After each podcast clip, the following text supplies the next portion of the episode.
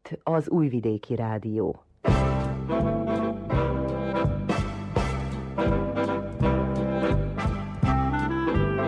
Mozaik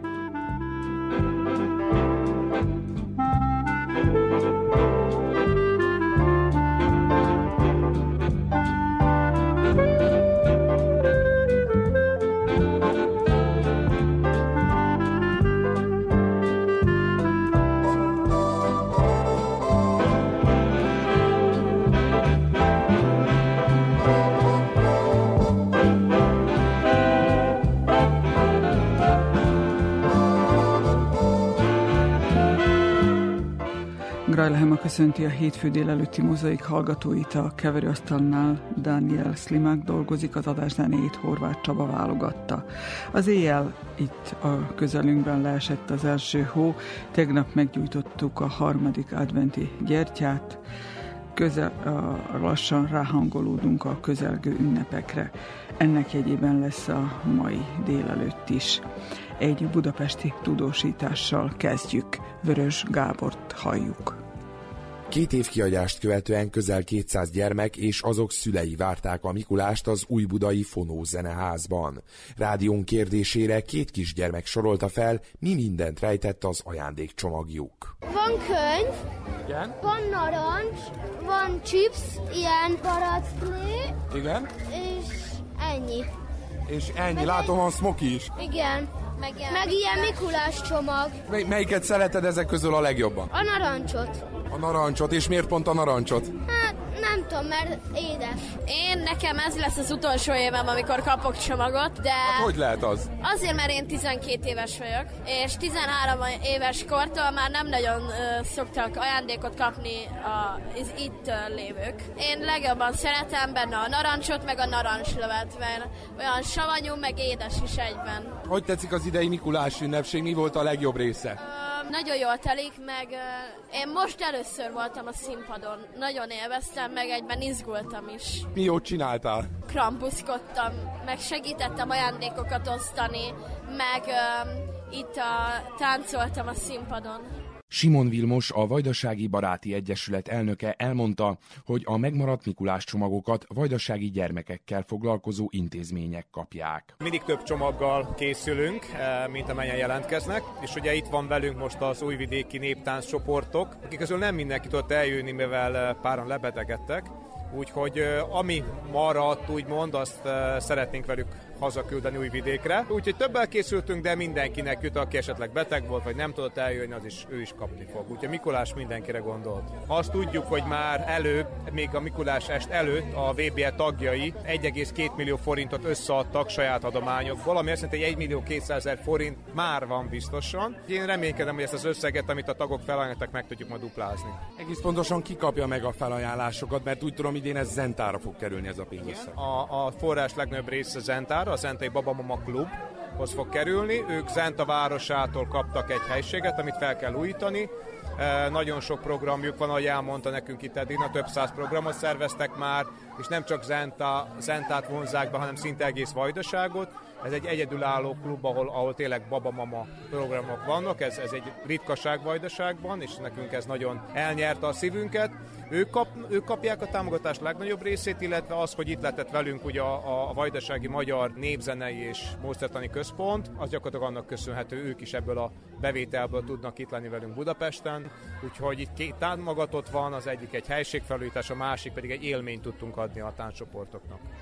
Az est folyamán befolyt összeg egy részét a Zentai Babamama Klub új helyiségének felújítására ajánlotta fel a VBE. Tómi Edina a klub alapítója. A Zentai Babamama Klub 2017 elején alakult, azzal a célral, hogy a családokat segítse. Szerte vajdaságból érkeznek hozzánk családok, rendszeresen vannak programjaink, gyermekfoglalkozások, kötetlen családi klub találkozók, kismamaiskola, ismeretterjesztő előadások, Baba Expo, stb. Az Egyesületünk alakulása óta nagy kihívást jelent a programok helyszínének a biztosítása. Kinőttük a jelenlegi használt termünket, ezért a városunk önkormányzatához fordultam segítségért, akik egy új, nagyobb helyet biztosítottak a számunkra, de ez teljes felújítást igényel. De sajnos az Egyesületünknek nincs elegendő forrása a felújítás költségeihez, ezért segítséget kértünk és gyűjtésbe kezdtünk, így találkoztam a Vajdasági Baráti Egyesülettel, akik felajánlották a segítségüket. Esetleg azon kedves hallgatóink, akik most ezt a beszélgetést hallották, ők a jövőben a Zentai Klubnak miként tudnak majd segíteni, vagy tudnak-e még anyagiakban segíteni majd? A közösségi oldalon létrehoztunk egy csoportot, amit egy gyűjtésnek szántunk, ahol különféle felajánlásokat, szolgáltatásokat és termékeket fogadunk.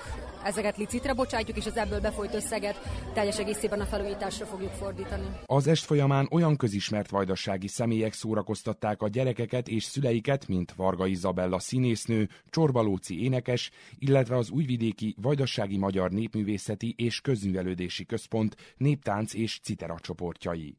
És még itt nincs vége ennek a témának. A Vajdasági Baráti Társaság akciójának köszönhetően jó néhány újvidéki gyermek is ott lehetett Budapesten, és egy felejthetetlen hétvégében volt részük. Erről számol most be Takács Zsuzsanna. A Vajdasági Magyar Népművészeti és Közművelődési Központ két táncsoportja, a Tűzre való táncegyüttes, akik az ifjúsági korosztályt képviselik, és a Manó táncegyüttes, akik az általános iskolás korosztályú táncosaink, valamint a Pörgető Citera zenekar egy nagyon szép és tartalmas hétvégét töltött Budapesten. Az utazásnak az ötlete igazából onnan jött, hogy a tavalyi év, évad folyamán a táncosaink hát úgymond szintet léptek, tehát nagyon szépen dolgoztak, külföldi koreográfusokkal új koreográfiákat készítettek, és ezekkel a koreográfiákkal a hazai versenyeken nagyon szép eredményeket értek el. Ezért szerettük volna a gyerekeket megajándékozni egy olyan utazással, ami egy maradandó élményt nyújtana nekik, valamint új ismereteket is szerettünk volna nyújtani nekik. Ez volt egyrészt az utazás ötlete, másrészt pedig a szülőknek, a szülői közösségnek a szülőknek megháláljuk azért, hogy a tavalyi elég nehéz évben töretlenül, rendületlenül kitartottak mellettünk, és hozták a gyerekeket a próbákra, függetlenül attól, hogy tényleg Újvidék öt helyszínén kellett próbáljunk a tavalyi évadban, mivel a Petőfi Művelődési Központot felújítják. A kirándulásra 45 gyereket vittünk el ennek az útnak a megvalósításában nagyban segített a Vajdasági Baráti Egyesület Élén Simon Vilmossal, akik összekötöttek bennünket olyan intézményekkel, emberekkel, akik segítségével sikerült olyan tartalmakat biztosítani a gyerekeknek, amilyeneket pont szerettem volna. Úgy nézett ki ez a hétvégénk, hogy pénteken reggel elindultunk, mikor megérkeztünk Budapestre, akkor a néprajzi, az új néprajzi múzeum épületébe látogattunk el, és itt egy múzeumpedagógiai foglalkozáson vettek részt a gyerekek, amit nagyon élveztek, ugyanis nem csak végig rohantunk a múzeumon, hanem meg is ismerhettük kicsit közelebbről a tárgyakat, amik ki vannak állítva. Szombaton egy vártúrán vettünk részt, ahol hát úgymond idegenvezetéssel körülnézhettük a várnak a minden épületét kívülről, és nagyon élvezték a gyerekek. Szombaton délután a Hagyományok házába látogattunk el, ahol az egész délutánt estig ott tölthettük, és nagyon szép programokat szerveztek nekünk, volt egy épületbejárás, ahol megtudtuk, hogy a budai vigadó épülete valamikor hogy nézett ki, mire használták most, mi a funkciója. Ezután kézműves foglalkozásokon vettek részt a gyerekek, gyertyát önthettek, csuhéjangyalkát csináltak, kis karácsonyfákat fadarabkákból, gombot készíthettek, ezt mind nagyon élvezték, Utána egy táncos párral a Magyar Állami Népi Együttesből volt egy kis beszélgetés, hol azt tudhatták meg, hogy hogy is néz ki egy profi táncosnak a napja, hogyan juthat el egy táncos odáig, hogy egy profi együttesben táncoljon, milyen iskolákat kell befejezzen, mi van a fölvételin, tehát ilyen, ilyen dolgokról lehetett beszélgetni a táncosokkal. Utána megnéztünk egy műsort, az Égről a Csillagot című műsort, ahol két nagyon híres koreográfusnak a műveit mutatták be, minőséges táncsoportok. Ezt is a gyerekek nagyon élvezték, szerintem nem is láttak még ilyen előadást. Az előadás után pedig a Hagyományok Háza táncházában vehettek részt, ami egész hajnalban nyúlik, na mi nem maradtunk épp hajnalig, de jó későig elhúzódott, és mindenki, mindenki táncolt. A vasárnapi napunk végül is arról szólt, hogy fellépésünk volt a Vajdasági Baráti Egyesület szervezésében az ő Mikolásváró műsorjukon. Ez a gyerekeknek nagyon-nagyon nagy kihívás volt, mivel először léptek föl Budapesten, budapesti közönség előtt, úgyhogy nagyon izgultak, nagyon szép fogadtatásban volt részünk, és nagyon jól sikerült a föllépésünk.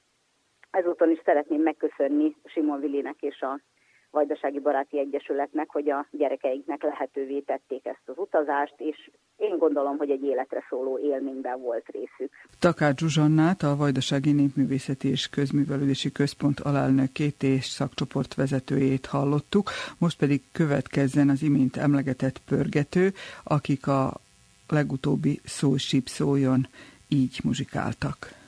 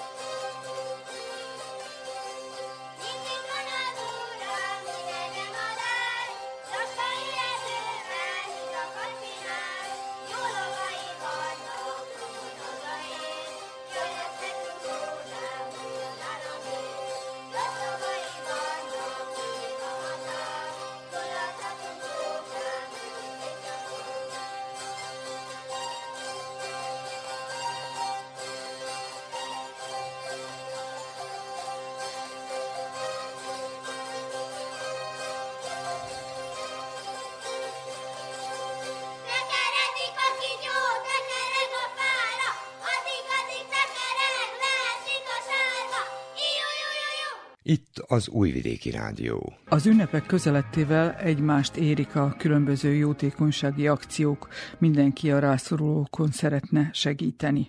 Vannak csoportok, szervezetek, amelyek a dátumtól függetlenül jótékonykodnak az év minden szakában.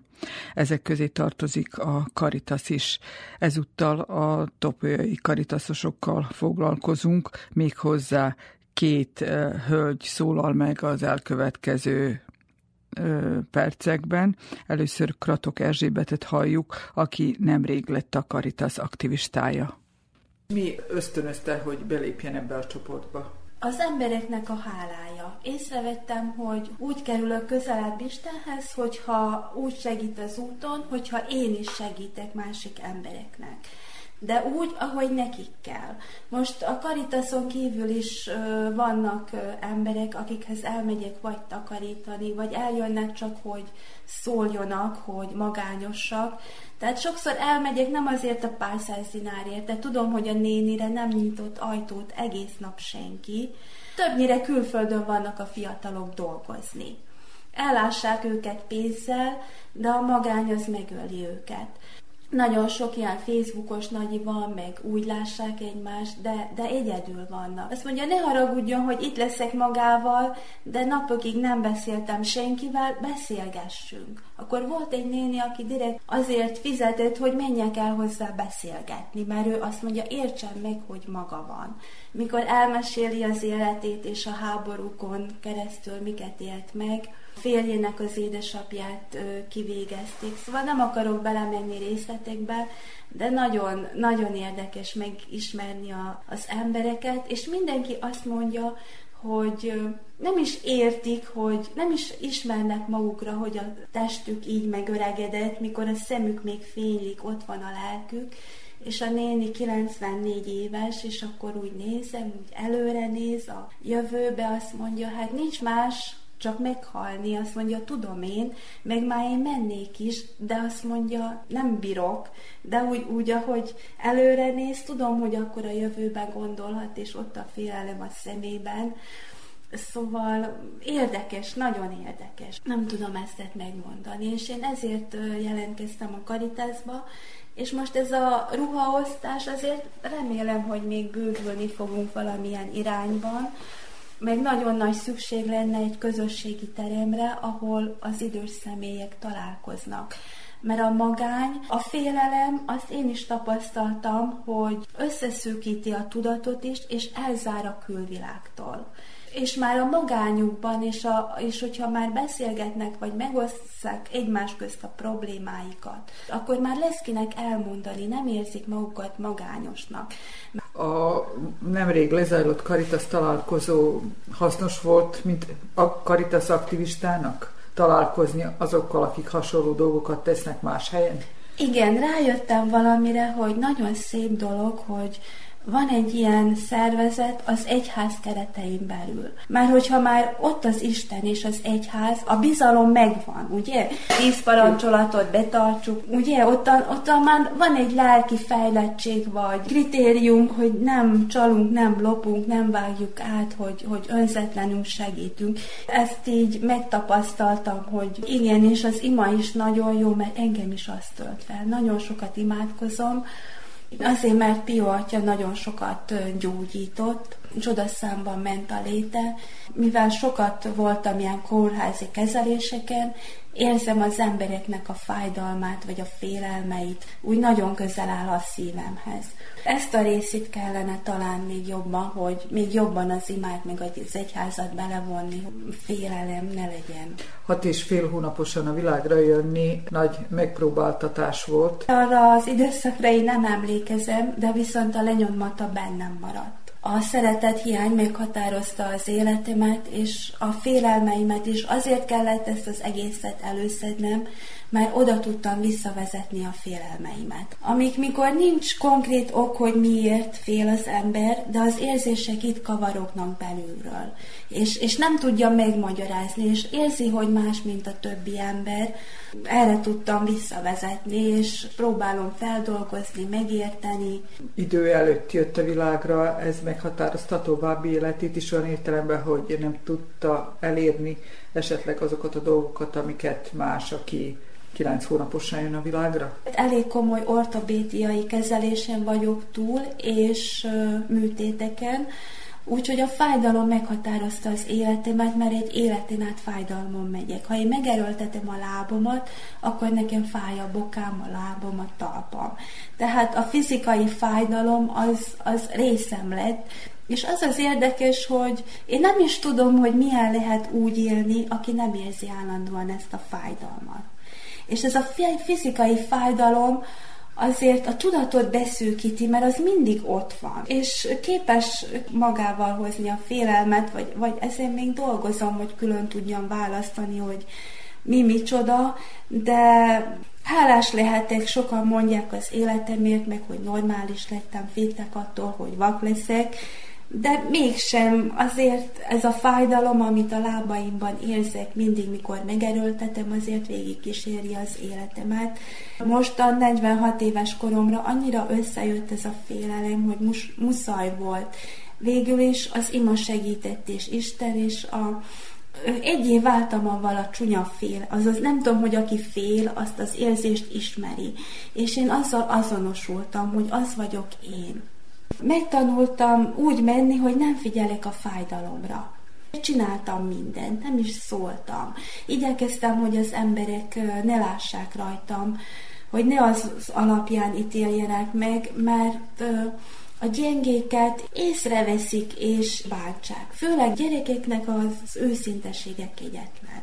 Ez gyerekkorában sokszor megérezte? Meg. A kirekesztést, hogy bántottak, szégyellős voltam, ha tudtam is, nem mertem jelentkezni.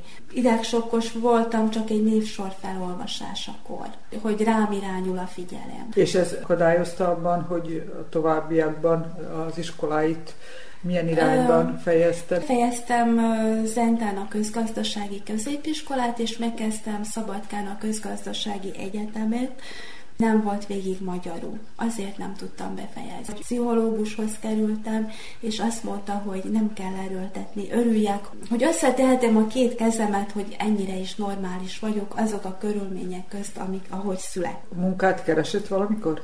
Igen, dolgoztam privát könyvelőségen, itt elég jó nevű cég volt a Topolyán, de ahogy jöttek a gyerekeim, két szép fiam van, akkor nem mentem vissza dolgozni, privát keltetéssel foglalkoztunk, hetente 10 ezer csirkét keltettünk itt.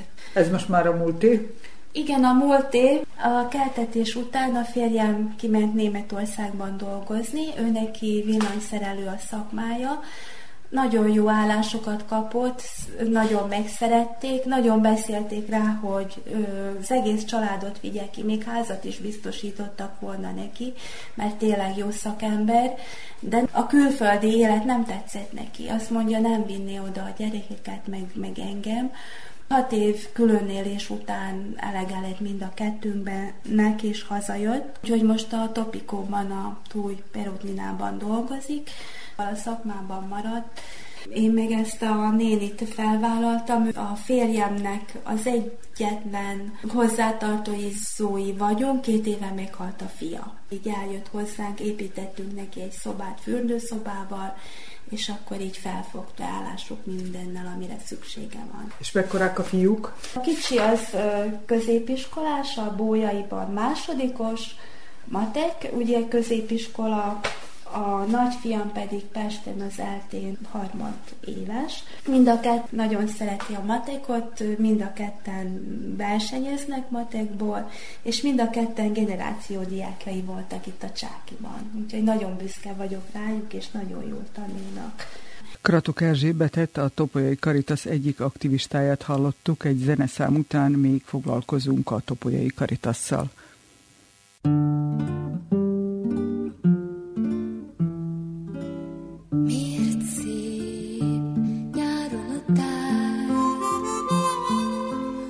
magányosság ősszel miért fáj? Egy-egy emlék miért csábító? Miért esik jól néhány kedves szó? Mert minden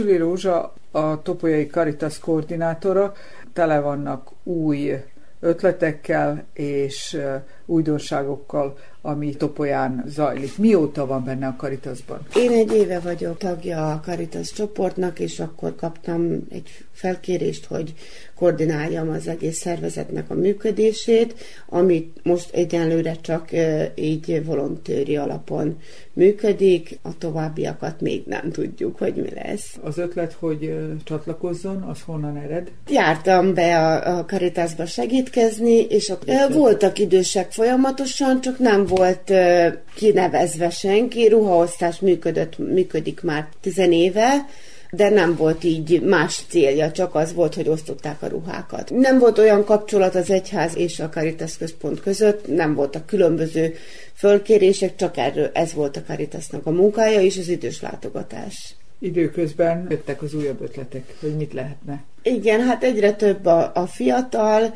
és nagyon belendültünk, és mivel az internet is nagyon sokat segít abba, hogy tájékoztassuk az embereket, a, a Caritas egy hézakpótló itt Topolyán most? Topolyán is sok idős ember van, mint mindenhol.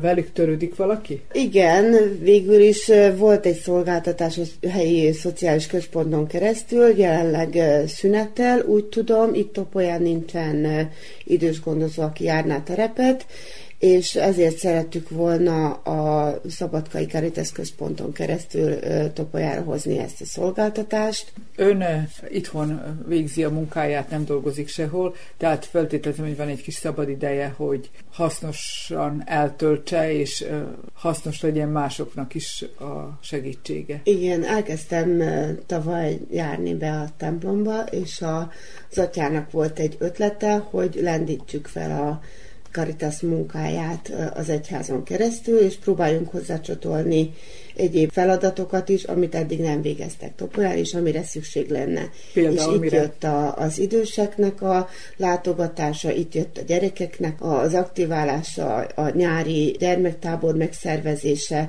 és mivel a szociális központon keresztül volt egy szolgáltatás, hogy látogattak időseket, és segítkeztek, és bevásároltak, és fölkarolták az időseket, ezért jött az ötlet, hogy meg kellene szervezni ezt is, sőt, mivel a Plébánia területén van egy nagy terem, ahol meg tudnánk valósítani egy idős napközit, megszervezése, ennek a létrehozása céljából igyekeztünk összeszedni az embereket és a segítőket, hogy ezt meg tudjuk csinálni. Az idősek észrevették, hogy foglalkoznak velük, vagy hogy vannak körülöttük jó, jó szándékú emberek? Régebben szociális központban dolgoztam, mint idős gondozó. Terepen ők tudtak erről, hogy lehetne ilyet csinálni, sőt, beszéltünk róla folyamatosan, hogy ezt ki is lehetne bővíteni az idős napközivel, és lenne is rá igény, és szükség is lenne rá, csak most pillanatnyilag nem tudtuk ezt megszervezni községi szinten, és azért jött az ötlet, hogy jobb lenne egy civil szervezetet nyitni, ahol tudnánk pályázni, berendezni a, az épületet, hogy alkalmas legyen arra, hogy ott idős napközét létesítsünk. A topolyaiak körében mennyire terjedt el a hír, hogy a Caritas házatáján, itt Topolyán történik valami? Nagyon, mivel sok az aktivista, akik volontőrként dolgoznak bent, bejárnak ruhát osztani a, a szegényeknek, ők is már eleve az ismerősöket látogassuk, mivel ez is a Caritasnak a munkája, vagy a feladata, célkitűzése, hogy fölkaroljuk az időseket. Nagyon várják már, hogy valami szolgáltatáshoz jussanak, mivel nagyon sok a magányos, nagyon sok az az idős, aki egyedül van otthon, és esetleg az egészségügyi állapota miatt nem tudja ellátni magát, vagy nem tudja a gyógyszereit beszedni, nem tud egy ebédet megmelegíteni, ő nekik egy, egy téli melegedő, egy állandó, akár pszichikai, akár érzelmi kapcsolat, erre mindig szükség van, hogy legyen egy közösség, aki összetart, ahova bejárhat, ahol ő neki nem csak hogy segíteni tudnak, hanem ahova tartozhat, és ahol nem érzi a magányt. Többen is járunk és tartsuk a kapcsolatot folyamatosan az idősekkel, ugyanúgy télen karácsonyi gyónást, ugyanúgy a bármire, akinek szüksége van, tolószéket biztosítunk, ha valakinek az kell, vagy mankót, már tudjuk, hogy kinél mi van, tudunk azzal is segíteni, hogy könnyítsük az életüket. Mennyire közeljövő az, hogy a Caritas itt teljes kapacitással működjön Topolyán?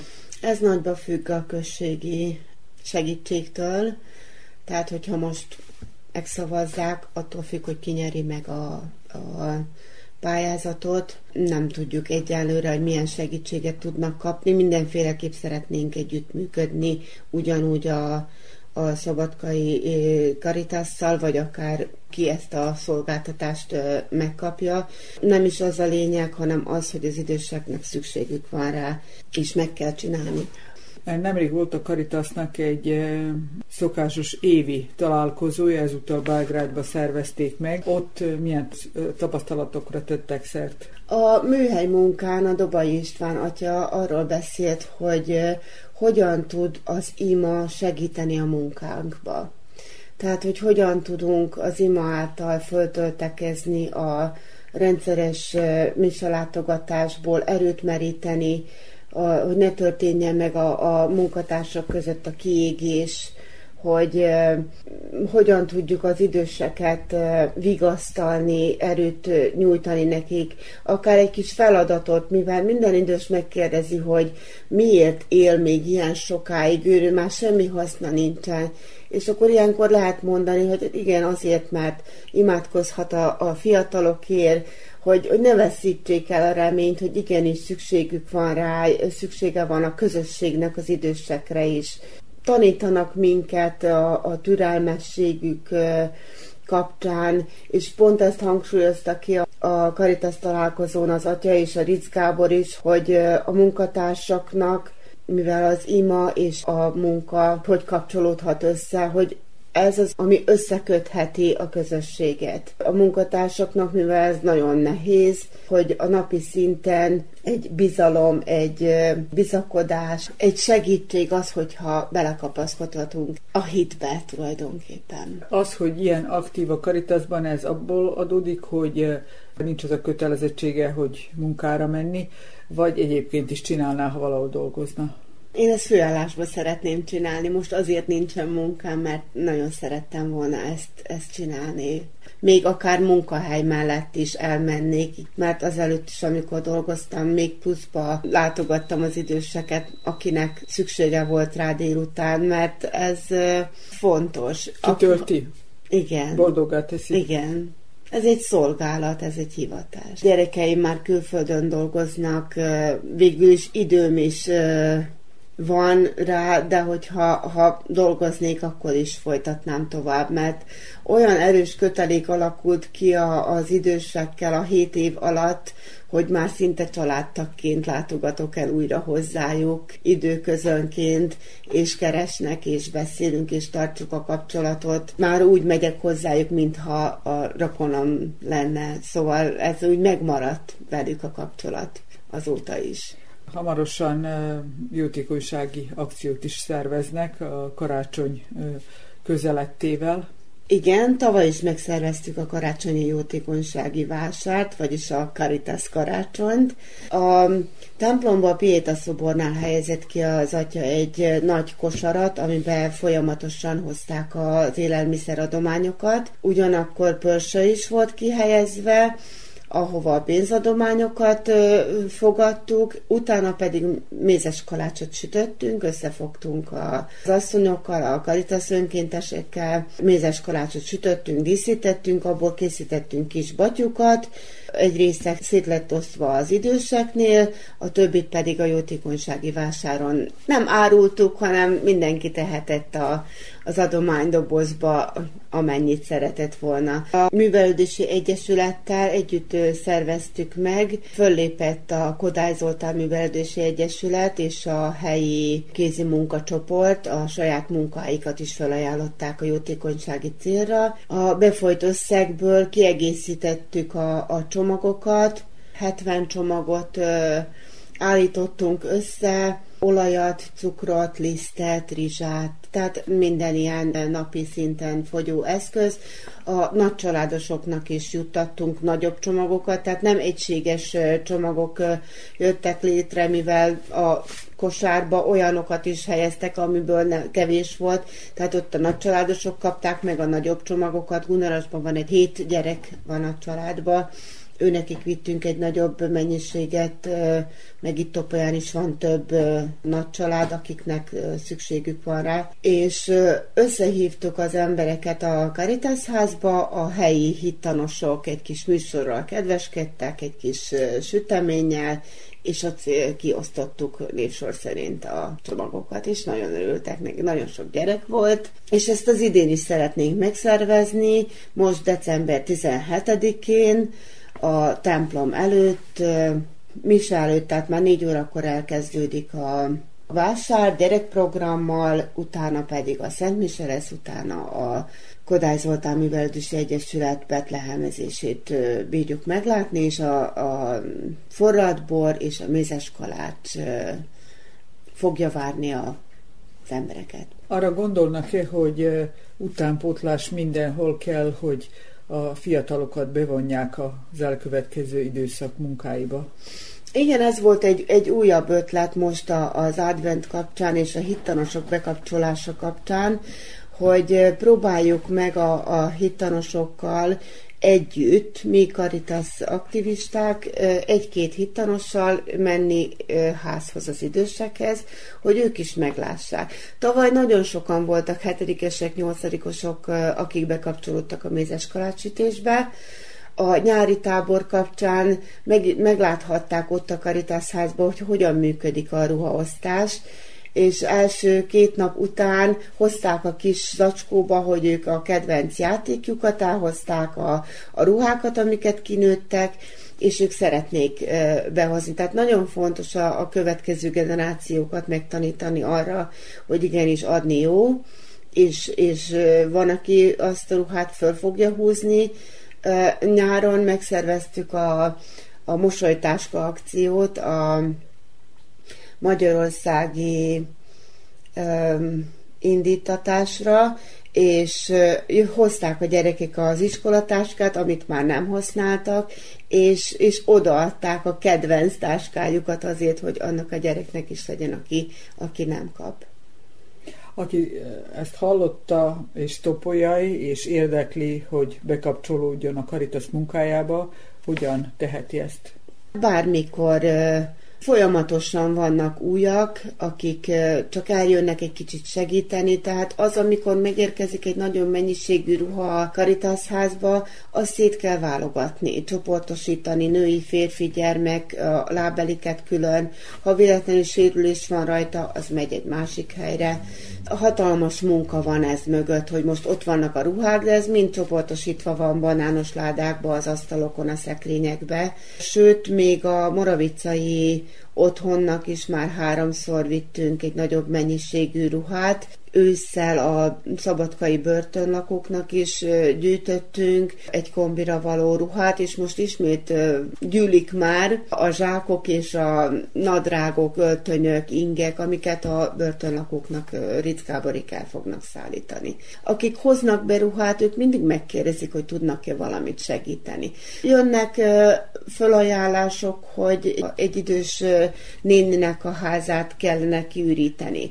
Akkor ott csoportosít biztosítsuk, hogy a tűzre valót vigyük el annak, akinek arra van szükség. A bútort, amit felajánlanak, azt rögtön kiírjuk egy eh, táblára, hogy most van két fotel, vagy van íróasztal, vagy van kájha, és akkor akinek kell, az bejön érte és elviszi. Tehát folyamatosan forog az áru, tehát biztos, hogy a, a nyári nagy takarítás, vagy messzelés kapcsán sok uh, ruha nem lett kiválogatva, nagyon meglendült, és nagyon sok adományt kaptunk. Most egy kicsit kevesebbet, de most is sokan arra gondolnak, hogy hát ha nem használom otthon a pokrócot, akkor behozom már. Lehet, hogy ebben a hideg télbe valakinek pont arra lesz szükség. Úgyhogy mostanában egy tizenvalány pokrócot hoztak, de már vitték is el, mert tél lesz, és nagyon spórolni kell a tűzre valóval, és biztos, hogy vannak olyan családok, ahol, ahol nincsen. Aki szeretne akár adományt hozni, akár bekapcsolódni Karitas munkájába, az Adria utca 3-ban van a székház, és kedden délelőtt 9-től 12-ig, csütörtökön pedig 14-től 17 óráig vannak ott az aktivisták. Ott fogadjuk az adományokat és a rászorulókat. és a jövendőbeli aktivistákat is. Süli Rózsát hallottuk a Topolyai Karitásból. Az Újvidéki Rádió.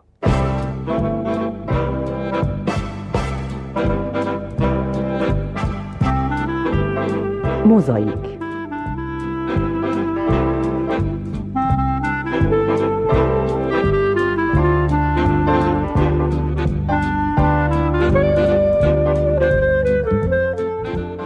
Ez már a hétfő délelőtti mozaik második órája. Grajla Hema köszönti azokat, akik most kezdtek hallgatni bennünket. Ebben az órában a Topolyai Major házas párnál készült hangfelvételt hallgatjuk még hozzá egy nagyon szép évforduló kapcsán.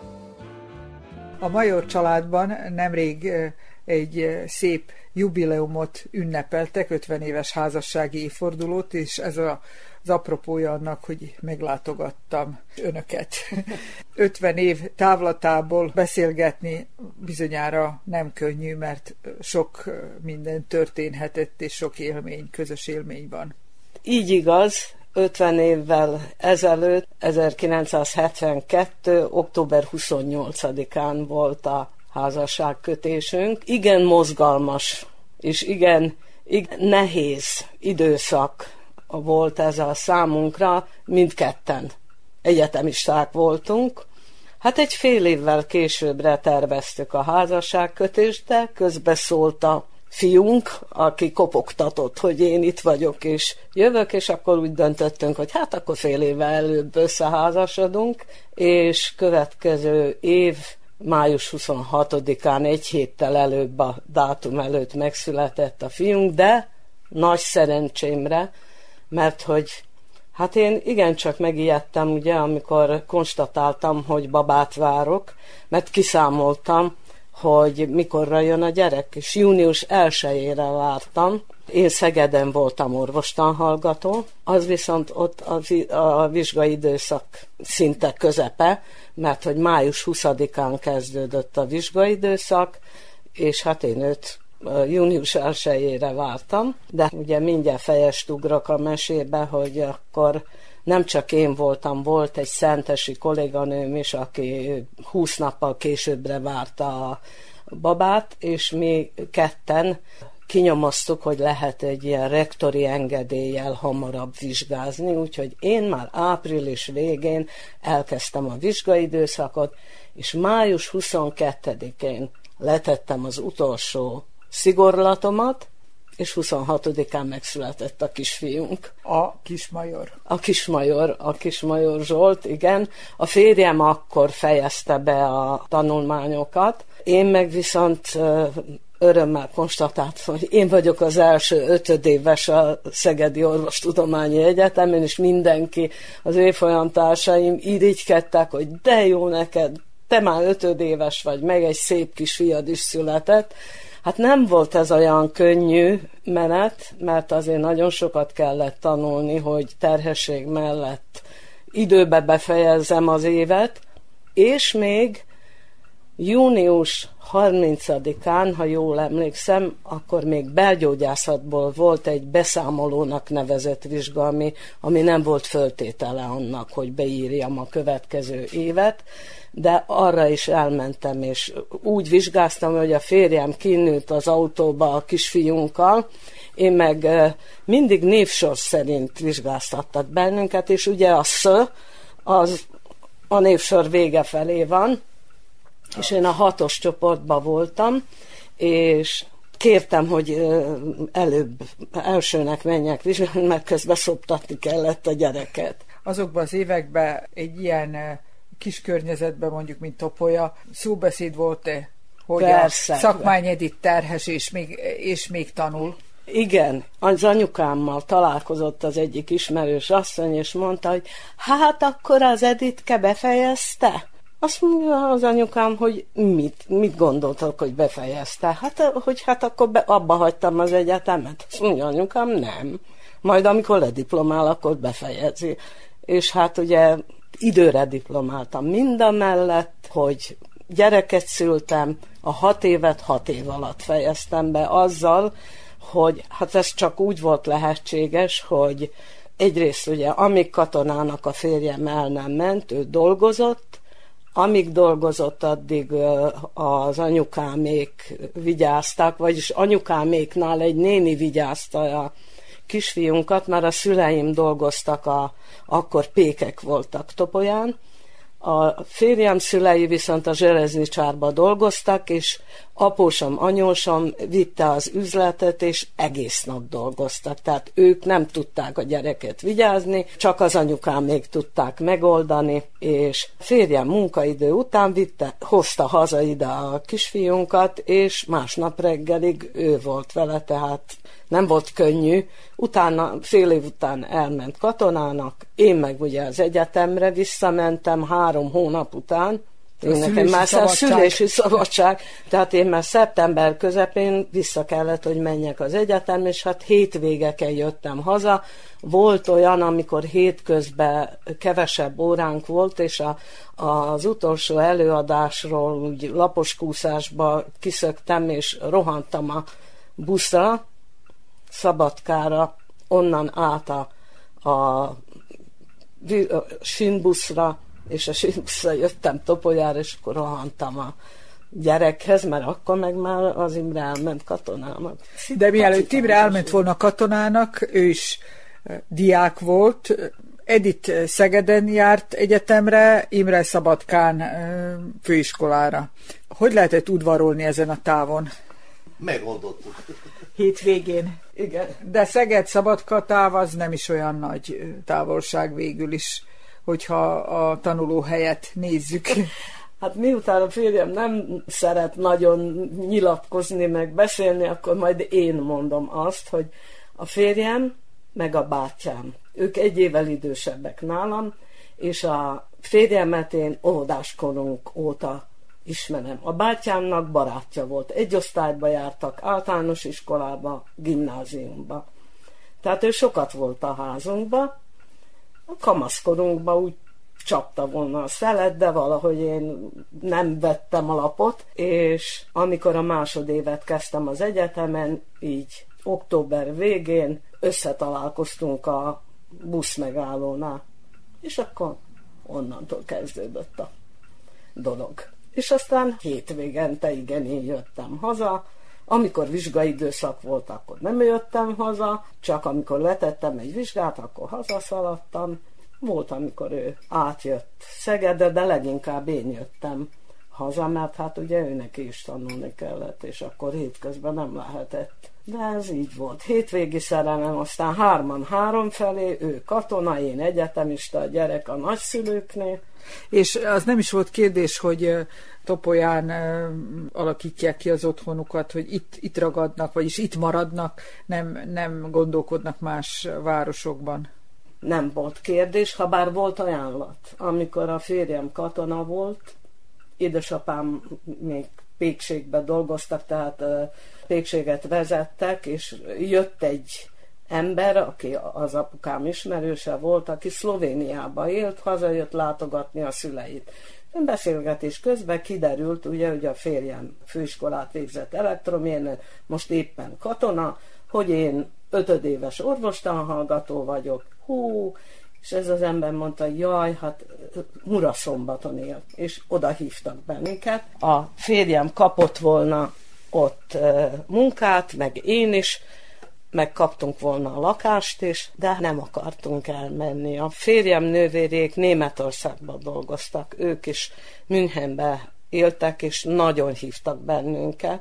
Mondani nem kell, hogyha akár egyik, akár másik helyre mentünk volna, nyilván sokkal jobb fizetésünk lett volna, és más anyagi körülmények között éltünk volna, mind így, ahogy folyt az életünk, de hát nem akartunk elmenni, mert itt voltak a szülők, és arra gondoltunk, hogy mi lesz a szüleinkkel, ha mi innen elmegyünk.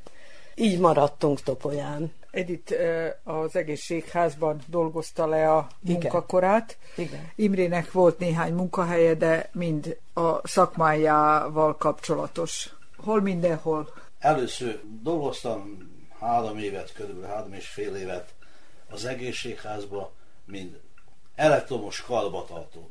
most máshogy volt megnevezve a munkahelyem, de hát az volt a funkcióm.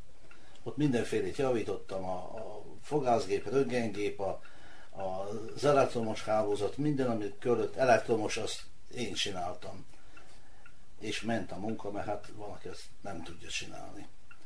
Az ment jó, és végül kikötöttem, mikor kerestek a zsitkóba, zsitokombinát volt akkor, kerestek e, megfelelő szakembert, mert mikor a, a régi, hogy mondjam, munkavédelmes, tűzvédelmes előadó, az nyugdíjba ment, mert már öreg volt, és már szenilis volt, meg minden is lejárt neki. Kerestek főiskolával rendelkezőt, mert a belügy adott egy átiratot a zsitokombinátnak, hogy ide, mivel ez a silók hatalmasak, meg mit, mit tudom, az egész berendezés, malom, több malom van, e, és tésztagyár, meg minden, ide minimum technikai főiskolás, legalább főiskola, technikai főiskolás szakembert kell helyezni, mert a törvény ezt írja elő. És tényleg ezt írta elő törvényt, és jelentkeztek, tehát össze-vissza jelentkeztek, mert monádok is, hogy majd lesznek referensek. Nem lehetett. Meg kellett tartani törvényt, én jelentkeztem, én nekem meg volt mindenem, ami kellett, simán fölvettek. És a szakmát értettem. Utána rövid időn belül le is vizsgáztam külön munkavédelmi szakvizsgát, külön tűzvédelmi szakvizsgát, és aztán nekiálltam dolgozni, és ment a munka, évekig. És hát valójában itt ölegettem meg. Évekig ment a munka. És most uh, uh, tíz éves uh, munkakorral rendelkező naplopóként jegyzi magát. Szoktam így mondani vissza hogy kérdezik, te mit csinálsz most? Hát mondom, hogy mióta nyugdíjas vagyok, én lopással foglalkozom. Akkor néznek rám, hogy milyen, lop, mit, milyen az, hogy lopással. Hát mondom, naplopás. hát ez vicces dolog, de hát mindenfélét csinálok, itthon néha sportolok is, meg azelőtt is sportoltam. Valamikor fiatal koromban atlétizáltam, ez az, de nem voltam szuperatléta, de az, az volt a szak, szakma és sportszakma. Utána sport, lövészettel, tehát légpuska lövészettel foglalkoztam célba lőttem, csapatba, egyénileg is vannak eredmények is, de hát nem országos eredmények, hanem ilyen lokális eredmények. Legújabban, mivel a céllövő klubunk átalakult részbe íjász klubba is, tehát nem csak léppuskával, hanem kezdek lövöldözni íjjal. És egyelőre a pusztai íjat használom, az nekem megfelel és azt tetszik. Sokan nem foglalkoznak ilyen, és ezt nem tudják így megérteni, hogy micsoda az. Mert látják a tévében, hogy mit tudom ilyen olimpiai, itt egy drót, ott egy drót, emit, csigási, olyan-olyan, mindenféle, az, az, hogy mondjam, ezek mind műíjak olyan értelemben. A valamikori magyar íjak, azok a puszta íjak. És a, az időskorral járó szemkárosodás már olyan értelemben, hogy kevés ember nem hord szemüveget, az nem akadály? Nekem nem. Tehát jó a látása. Kiskorom óta állandóan, most is jó látásom van, nem kell szemüvegem. Feleségem mondta annak idején, mikor 30 évvel ezelőtt, nem most 73 éves vagyok, azt mondta 40 éves koromban, nem sokára, Imre, majd neked is kell szemüveg, mert ilyenkor már kezdenek a az embereknek romlani a szemei. Hát azóta elmúlt több mint 30 év, én ugyanúgy látok, olvasok, minden, nem semmiféle szemüveg. Rossz volt a diagnózis, doktornő. nem volt rossz a diagnózis, a presbiópia úgy hívják ezt, a, a, amikor kinek hamarabb, kinek később, de úgy általában 40 éves kor után, 43-4-5 éves korban jön az, hogy aki addig normálisan látott olvasó szemüvegre szorul. Hát az Imre azok, azon kevesek közé tartozik, akinek erre nincs szükség, néha piszkálgat is vele, hogy hát ő, ezt látja. hát én meg a szemüvegemet eleinte a táskába hordtam, hát aztán ugye később a, a sok olvasó szemüveg használat rontja a távollátást is, úgyhogy most már állandóan kell szemüveget hordani, ilyen multifokális szemüveget hordok, amivel olvasok is, meg távolba is tudok látni. És közben megspórolnak egy szemüveg árát. Igen, hát ne, ez bizony nem, nem mindegy, mert főleg egy multifokális szemüveg az igen drága. Hát sokan ugye, akik rákényszerülnek arra, hogy kínai szemüveget vegyenek, vagy pedig a gyógyszertárban, amit árulnak, ilyen olvasó szemüveget, ami csak tulajdonképpen kisegítő. Szemüveg nem olyan kéne viselni az embereknek, hanem szemorvoshoz kellene menni, hogy az állapítsa meg a dioptriát, de hát a szükségtörvényben, mert nem mindenki bírja megfizetni azt, hogy több tízezer dinát fizessen egy szemüvegért. Az elmúlt évtizedek során az orvosi praxisa alatt sok mindent látott és tapasztalt, és hát ebből kifolyólag, hogy mondja, hogy nem mindenki engedheti meg magának. Bizonyára sokszor különböző élethelyzetekben is jelen kellett lennie, amikor esetleg gondolni arra, hogy most a páciensnek van-e pénze megvenni azt a gyógyszert, ami a legjobb neki. Hát voltak szituációk, érdekes meg szomorú dolgok, és én eh, tudni kell, hogy első naptól kezdve gyermekgyógyászati rendelőben dolgoztam, tehát gyermekekkel dolgoztam, később szakvizsgáztam is. Voltak kellemetlen szituációk bizony. Eleinte sok-sok évig azért úgy volt, hogy mindenki az egészségügyi Hát mindenki azt mondta, hogy ingyenes, de tudjuk, hogy nem volt soha ingyenes az egészségügy, hiszen mindenkinek egy jó adagot lecsippentettek a fizetéséből a, az egészségügyi hozzájárulás, de ugye nem kellett a recept után semmit se fizetni, nem igazán volt olyan gyógyszer, amit venni kellett, hanem aztán ugye a 90-es évek hozták meg a, a keserű időszakot, amikor bizonyos dolgok fizetésé váltak, aztán később, még főleg 2005 táján jött meg az, hogy, hogy sok fizetős gyógyszer lett, Hát a háborús időszak is hozott olyan szituációt, amikor viszont gyógyszerhiány volt. Hát akkor ki kellett használnom a lehetőséget, hogy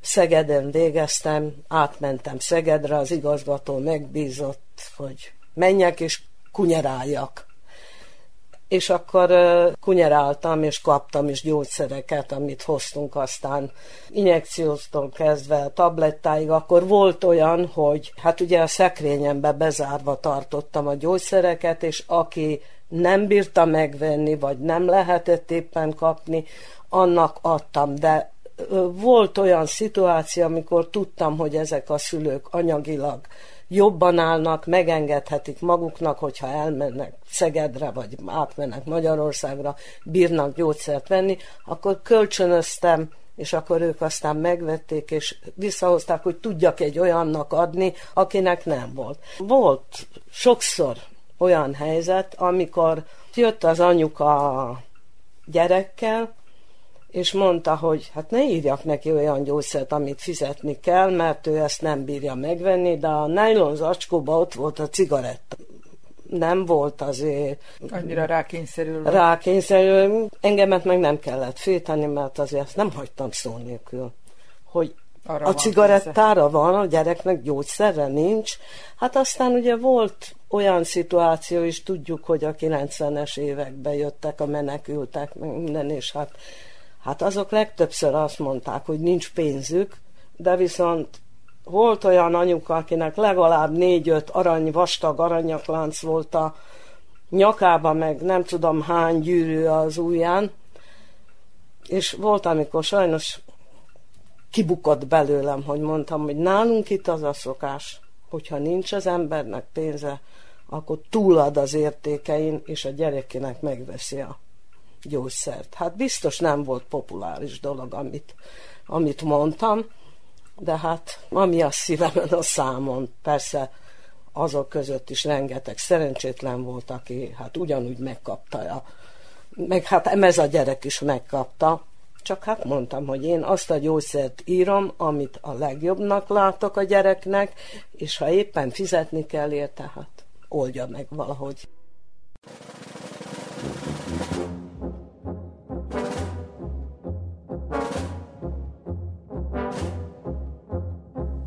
Igaz. Innen, onnan.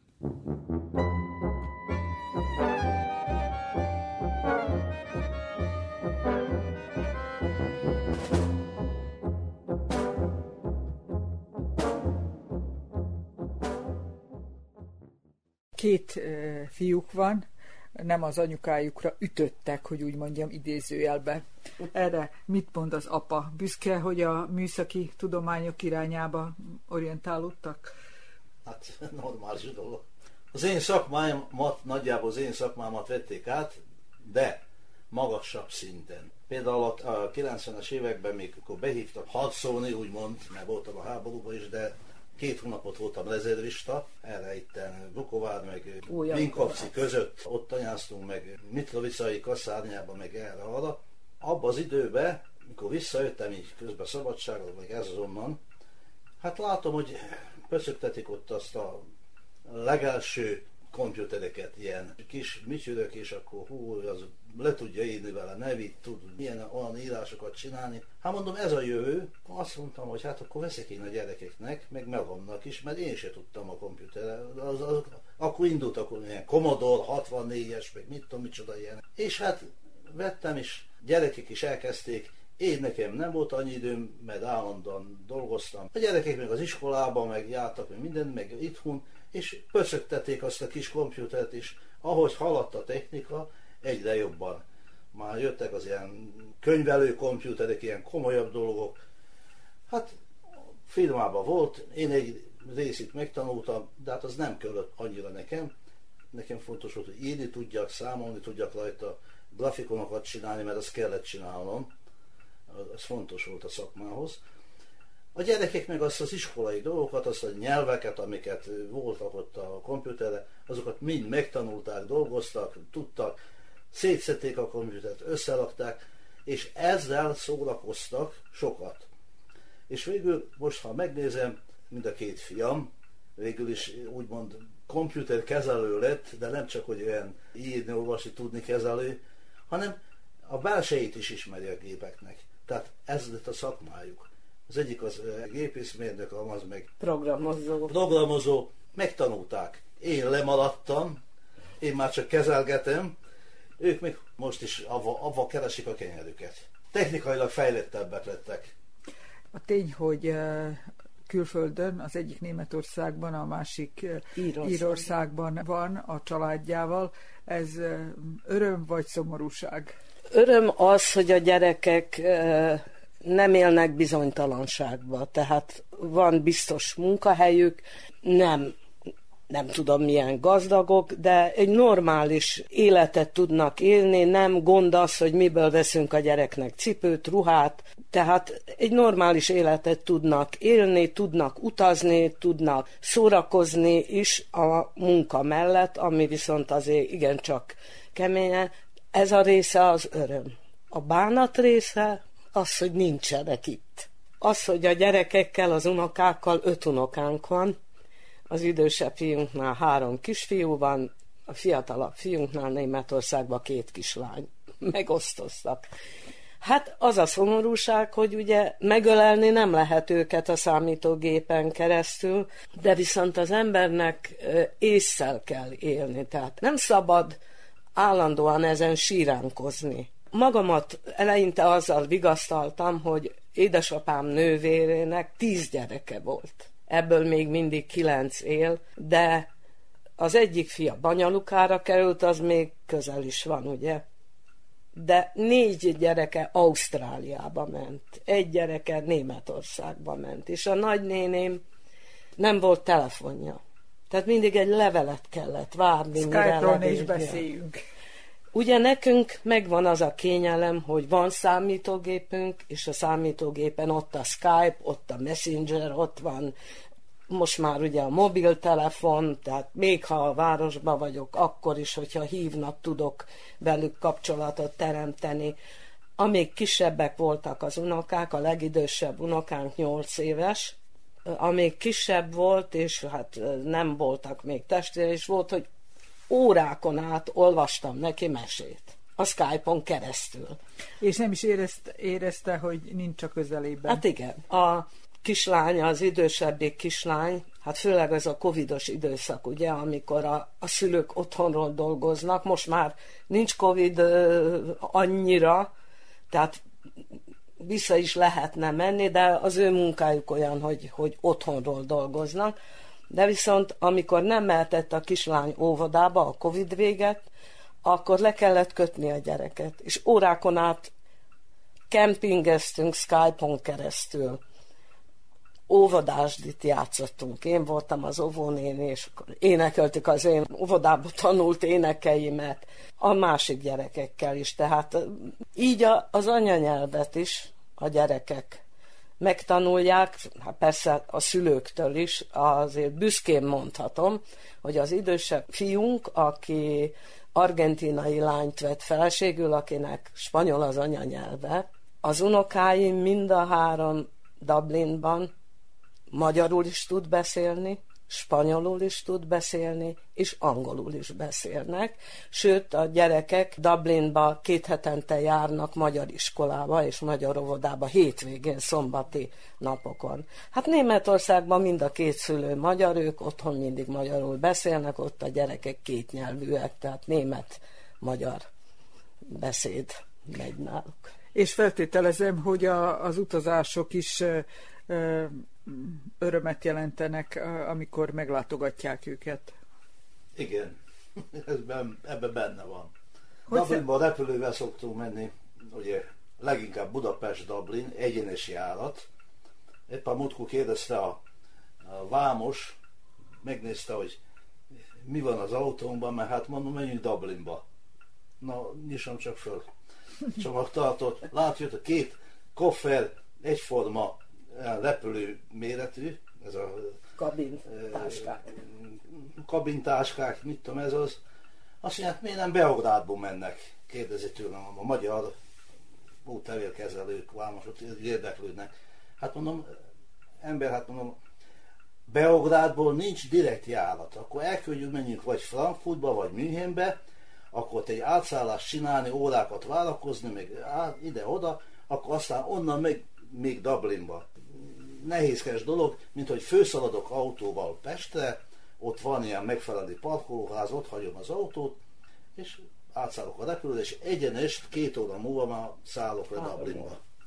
Kettő és fél óra az idő, meg az vaszakolás, meg a létrát oda tolják, meg a, mit tudom, micsoda a repülőhöz, mert ugye olyan is előfordul, hogy elfelejtik a oda tolni, akkor többet kell várakozni.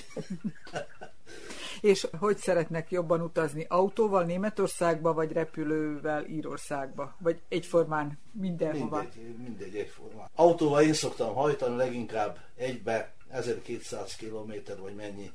Azt reggel fölkelünk, el, elindulunk, este ott vagyunk. Az Edith az állandóan azon izgul, hogy nem csinálok valami balesetet, tehát nem csinálok, hát tudok hajtani. Mondom, hogy 20 éves vagy, hogy voltam, hány? 20 éves akkor levizsgáztam, és az azt jelenti, hogy már 50 valahány éve hajtok szinte minden nap, mert a zsitkóba is olyan volt, hogy állandóan autóba kiszaladtunk telepre, erre, arra. Minden nap szinte hajtom az autót. És bennem van, és megy. Még megy. Ki tudja meddig. Az az igazság, hogy nekem is van jogosítványom, de, de én nem szeretek autópályán hajtani, és főleg helyen. itt elmegyek Szabadkára, Zentára, Kanizsára, Ada, Becse, ilyen helyekre, elmegyek, de már újvidékre nem hajtanék le, mert még lehajtani, lehajtani, de újvidéken, a városba, abba a bolond forgalomba nem szeret, idegesít. És hát az autópályán ugye gyorsan mennek hát ott 130 kilométer annyira van korlátozva, Igen. ugye, van ahol 120, van ahol 130, de például Németországban annyival mész, amennyivel akarsz. Tehát ott nincs korlátozva. Hát mennek is ám, vannak is jó autók, de ezt a tempót én nem bírom. Jó, mi nem hajtunk 160-nal, 130-tól többen nem megy az Imre, mert ha próbálna is menni, akkor én, én nyomom a féket. Nem is azon izgulok, hogy ő csináljon, nehogy balesetet csináljon, hanem más is csinálhat. De meglepő, hogy olyan rohanó tempó mellett nincs túl sok baleset. Mind a két utazásnak megvan a varázsa. varázsa. ugye a németországi utazásnak, ami is főleg válogatunk olyan időt, hogy szép időbe menjünk. Megállunk pihenni, gyönyörű a táj, szépek a, olyan megálló helyet, hát most nem tudom, hogy ilyen helyen a rádióban lehet-e mondani a nevét a megálló helynek, ahol a, áll az ember, Mert? hogy nem. A Lámcájt. Én azt szeretem azokat a megállókat Ausztriában, mert gyönyörűek, régi, régi stílusban vannak berendezve, és a kiszolgálók, a hölgyek népviseletben vannak. És én ezt nagyon szeretem, és olyan jó pofa hangulatok is, boltok is vannak az ilyen megállók, és akkor Ausztriában, ha megállunk, akkor ilyen helyen állunk meg. Hát aztán Németországban meg ahol megállunk, megállunk, de Ausztriában ennek a varázsa van, úgyhogy ezt, ezt szeretem, ezeket a megállóhelyeket. Hát amikor meg Dublinba megyünk, akkor hát egyrészt amíg az ember várakozik ott a repülőtéren, ott annyiféle ember fordul meg, az tényleg báberi, bábeli zűrzavar van, tehát annyiféle nyelvet beszélnek, annyiféleképpen néznek ki az emberek, muris dolgok is vannak, tehát... Tehát a naplóba lehet igen, írni utána. Igen, és aztán meg hát sokan kérdezték, hogy hát nem félünk repülővel utazni. Mondom, hogy hiszik, nem hiszik, én kevésbé félek repülőgépen utazni, mint autóval. Mert autóval látod, hogy jön, megy, rohan melletted, jó, autópályán szembe nem jön, hál' Istennek senki, még olyan nem volt, de az nekem sokkal idegesítőbb, mint repülővel utazni. Még eddig mindig simán utaztam. Volt hosszabb utam is, első utam Kanadába, Budapest, Toronto volt repülőgéppel, tehát ez volt az első élményem. Hát aztán utána már jöttek a következők. Jöttek a következők, ez már másik mese.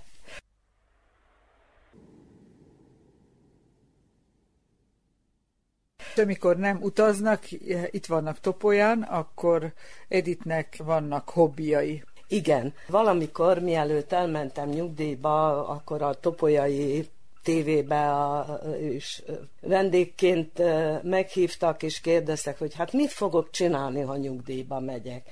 És akkor úgy elkezdtem sorolni, hogy hát mindig szerettem rajzolni diákkoromban. Szerettem a festészetet, amikor csak tehettem, elmentem kiállítás megnyitóra, és mindig csodáltam a festményeket, hogy hogy tud valaki ilyen szépen festeni, vagy hogy tud kitalálni ilyen valamit, ami mondjuk nem, nem ö, ö, realista kép, hanem elvont, absztrakt esetleg. És mondtam, hogy hát hallottam, hogy van a nyugdíjasoknál egy festőcsoport, az Ács József festőcsoport, amit Csernik Attila Aga vezet, aki általános iskolába is tanított, meg a középiskolába is tanított engemet, Na és akkor meg volt osztálytársaim, iskolatársam is jár ebbe a festőcsoportba, és én is elindultam 2012-ben, két évvel azután, hogy elmentem nyugdíjba, és azóta festek. És az nem volt kérdés, hogy van-e tehetsége, vagy nincs tehetsége, meg volt győződve, hogy megtanul festeni. Az az igazság, hogy a rajzhoz volt tehetségem. Igazából az iskolában nem szerettem festeni, de azt is kipróbáltam, és megszerettem. Tehát én rajzolni és festeni is szeretek. Azon kívül az általános iskolától kezdve jártam énekkarba. Aztán ugye, amikor középiskolában nem volt énekkarunk, egyetemre elmentem, ugye ott nem, nem is volt idő ilyesmire, aztán jött a munka, a gyerekek, stb. Aztán a 90-es években, amikor már a, az egyik fiunk egyetemista volt, a másik még középiskolás, akkor elhívtak, mivel gyermekgyógyászként dolgoztam, a Kodály Zoltán Magyar Művelődési Központnak a táncosai sokszor utaztak. És volt közöttük nem egy, aki rosszul volt a, a, az utazások közepette, meg megbetegedett, és akkor hívtak, hogy menjek gyermekgyógyászként, kísérjem őket. Na és akkor addig-addig, hogy édesanyám járt énekelni a Petőfi kórusba, aztán a háború alatt az megszűnt, mert a horvát Lacinak nem tudtak fizetni tovább a pénzhiány véget, és utána anyukám kezdett a, a, az asszonykórusba énekelni, és aztán én is elmentem, és én is énekeltem. Aztán, mikor igazgató lettem 2002-ben, aztán nem tudtam menni. Amikor nyugdíjba mentem, utána elkezdtem újra járni, és azóta járok az asszonykórusba énekelni. Tehát nem unatkozom. És Imre elkíséri néha ezekre a helyekre? E, igen, van, hogy ő sofőrködik nekünk, amikor megyünk festőtáborba valahova. Az asszonykorus föllépésére, ha, ha itt van Topolyán, általában eljönnek hát a Kodálynak a rendezvényére mindig. Olyan is előfordult már, hogy esetleg, mit tudom én, Bajsára, vagy Bácskos útfal, vagy Pacsér, hogy oda is eljött, de amíg a Zsitkóban dolgozott, onnan többször jött segíteni a Kodályba égőt cserélni, ezt, azt, azt megcsinálni, úgyhogy benne volt ő is a Kodálynak a vezetőségében, meg én is, és akkor hát így oda is el szokott jönni, igen. És hogyha most visszatérünk a beszélgetés apropójára, az 50 éves házassági évfordulóra, van-e valami titka ennek a szép kerek évszámnak? Hát az egyik titka az, hogy nem szabad meghalni. Tehát élve kell maradni, a másik dolog viszont viccet félretérve, hát a titka az, hogy, hogy ki kell tartani egymás mellett. Ha valaki azt mondja, hogy ideális házasságba él, hogy ott soha egy zsörtölődés nincs, az szerintem hazudik, tehát két különböző ember kerül egy házasságba a szerelem révén. Tudjuk, hogy a szerelem aztán egy sokkal össze kapcsoló szeretetbe megy át, és a megértés, a tolerancia, ugye ez divatos szó, a tolerancia, de itt tényleg arra van szükség, hogy az ember ne hebehúrgya módon na most akkor nem tetszik, amit te csinálsz, vagy amit te mondtál, és akkor összeveszünk, menjél. és akkor menjél, és vagy, vagy mit tudom én, valaki másik jobban tetszik, és akkor majd elmész azzal, vagy mit tudom én, ilyen hála Istennek nem volt, de ö, biztos, hogy lehetett volna. Egyik részről is, másik részről is, de az embernek észszel kell élni, hogy az újdonság az mindig csak újdonság egy darabig, utána viszont az is régivé válik. Tehát az embernek ki kell egymás mellett tartani, meg kell egymást becsülni, egymás gondolatait el kell fogadni, egyet kell érteni, tehát kompromisszumot kell kötni az embernek, és akkor lehet együtt élni hosszan. Imrének is biztos van ehhez hozzáfűzni valója. Ilyen, hogy női-férfi szerepek megosztása, ez maguknál hogy működött? A mai világban nagyon sok, nagyon sok fiatal férfit tudok, aki inkább főz, mint a feleség. Mondjuk maguknál volt ilyen. És is. Én mindig azt csináltam, amit kell. Tehát, az adott ezt, pillanatban. Azt, de főleg a technikát. Ez volt az én... És hogyha a technika működik, akkor minden rendben van. Hát akkor legtöbbször. Hát de én volt, nagyon... A mosógép romlott el, volt mikor ez, meg az, akkor nem szabadtunk rögtön a... Megcsináltam. Körül csapágyas, én cseréltem csapágyat. Én az, az megy. És a megértés akkor nem szittam nagyon le az editet, hogy mert te így kezeled a gépet, meg úgy kezeled a gépet. Hát tökre ment. Én és jutalmul szó. kapta a finom sajtos pogácsát például. Azt is, azt is. Hát az az igazság, hogy valóban én főztem.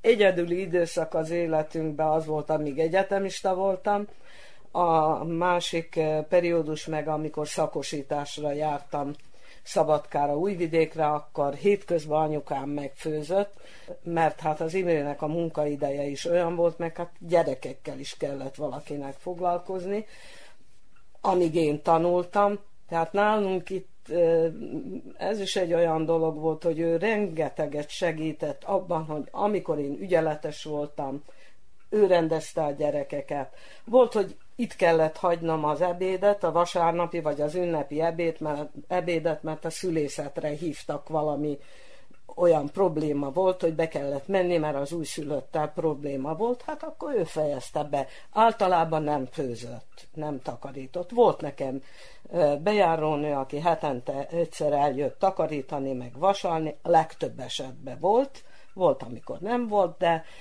megcsináltam. Tehát nem volt kérdés, hogy most te neked muszáj főzni, nem nem volt neki muszáj főzni, de én nem cseréltem olajat az autóban, nem rendeztem, az, én csak hajtottam az autót. Téli gumikat ő szerelte. Igen, meg, meg ó, hát a kertet annak idején közösen rendeztük. Ő ezt csinálta, én azt csináltam. Kinek mire volt ideje, amikor a gyerekeket fürdetni kellett, az egyiket ő fürdette, másikat én fürdettem, tehát sajnos megtörtént az a dolog, hogy 2007-ben édesanyámat elütötte egy autó, és teljesen lebénult, akkor a férjem az nagy, nagyon nagy részét kivette az édesanyám ápolásának, mind a mellett, hogy volt ápolónő is, de azért volt, hogy én nem voltam idehaza. El kellett menni, mint igazgatónak, pár napra, meg hát mint orvosnak továbbképzésekre, de mint igazgatónak nem egyszer Zlatiborra kellett menni ilyen továbbképzésekre.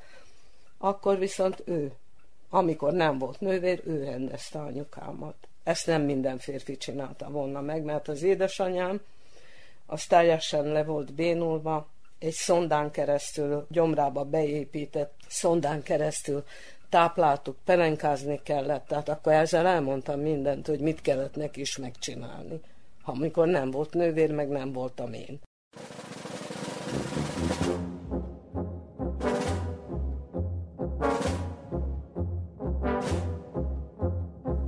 Igazmesék. Innen, onnan.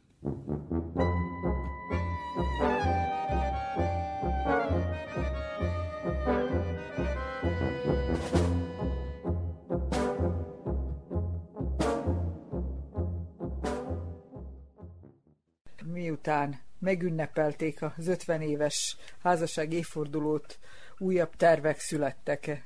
Mit szeretnének még közösen megélni? Ó, hát szeretnénk még megélni a 60-at, a 70-et, meg az unokáink, hogy elkezdenek dolgozni. Meg hogy, a, hogy az unokáinkat érjük meg, tehát jó lenne nem a szüleink életkorát megélni, mert mondjuk apukám 61 évesen halt meg, anyukám 81 évesen, az Imre édesanyja 63 évesen halt meg, az édesapja 75 évesen halt meg. Én a az anyai nagyanyámnak az életkorát, a 93 évet legalább szeretném megélni, akkor a legidősebb unokámat is már látnám, hogy lehet, hogy már akár dédunokánk is lenne. A tervek azok továbbra is, amíg bírunk, utazunk a gyerekekhez, amíg bírjuk.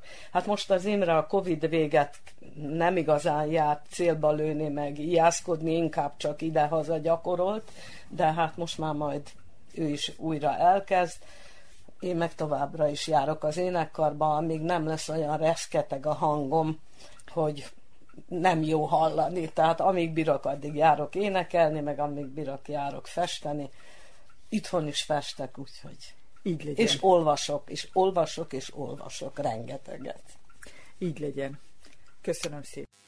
A mögöttünk lévő órában a topolyai dr. szakmánymajor Edit és férje major Imre mesélt az elmúlt 50 évükről. Befejezésként hallgassuk a topolyai kaláris asszonykórust, ahol Edit is szívesen énekel. A felvétel az idei Durindón készült.